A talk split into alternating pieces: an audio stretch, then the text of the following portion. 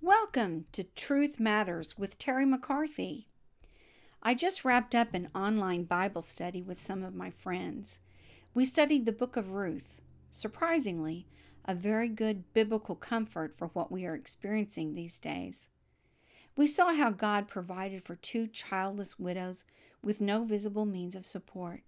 He clothed them, fed them, sheltered them, gave them each other, and eventually provided a Redeemer who sealed their security and gave them a son who grafted them into the lineage of Jesus Christ, the Son of God.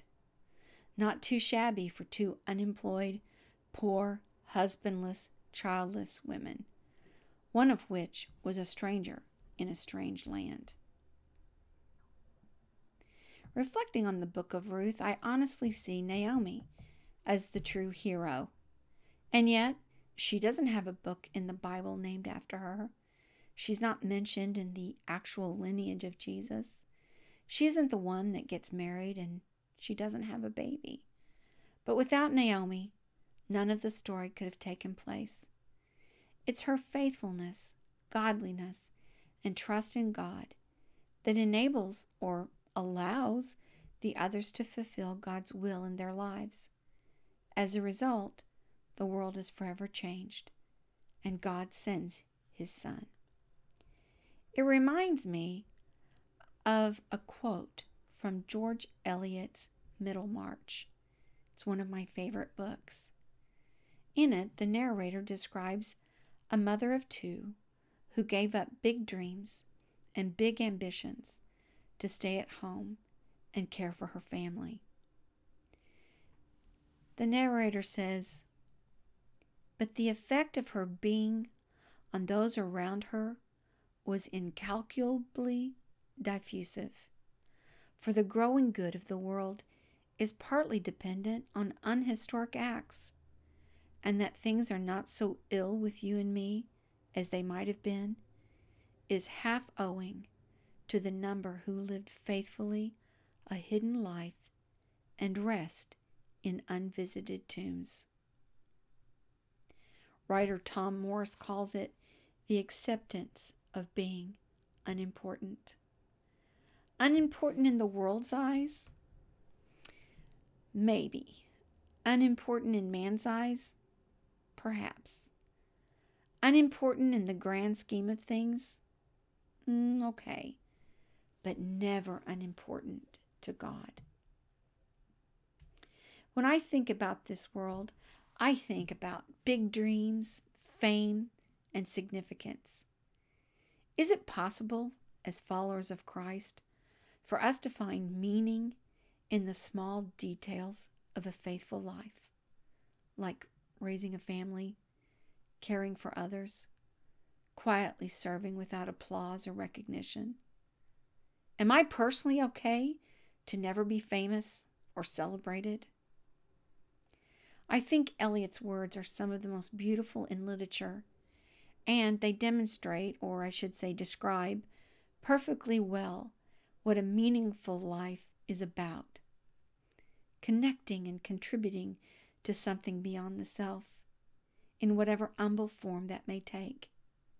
And then I add to that, doing it all in the name of the Lord, and for an audience of one, for Him, because I love Him. Most of us will never achieve fame or fortune. We won't become the next Mark Zuckerberg. We won't ever write a best-selling book. We won't have obituaries that run in the world's best and best-known newspapers.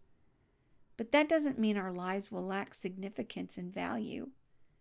We all have a circle of people whose lives we can touch and improve, and we can find our real meaning in that. George Eliot is telling us what God's Word has really been saying throughout the centuries.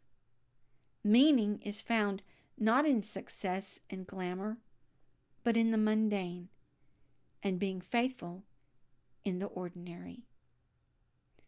One study I read recently showed that adolescents who did simple household chores felt a stronger sense of purpose.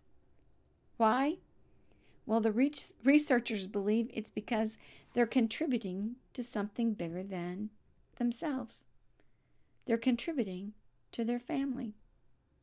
Another study found that cheering up a friend was an activity that created meaning in people's lives and actually made the cheerer-upper feel better. People who see their occupations as an opportunity to serve their immediate community find more meaning in their work, whether it's an accountant helping his client or a factory worker supporting her family with a paycheck. I like the way author Emily Smith says it. You don't have to change the world or find your one true purpose to lead a meaningful life. A good life is a life of goodness, and that's something anyone, anyone can aspire to, no matter their dreams or circumstances. I like to add to that, especially in Christ Jesus, where we quietly obey and do faithful things that seem small, but in God's eyes are grand, because our focus is on Him.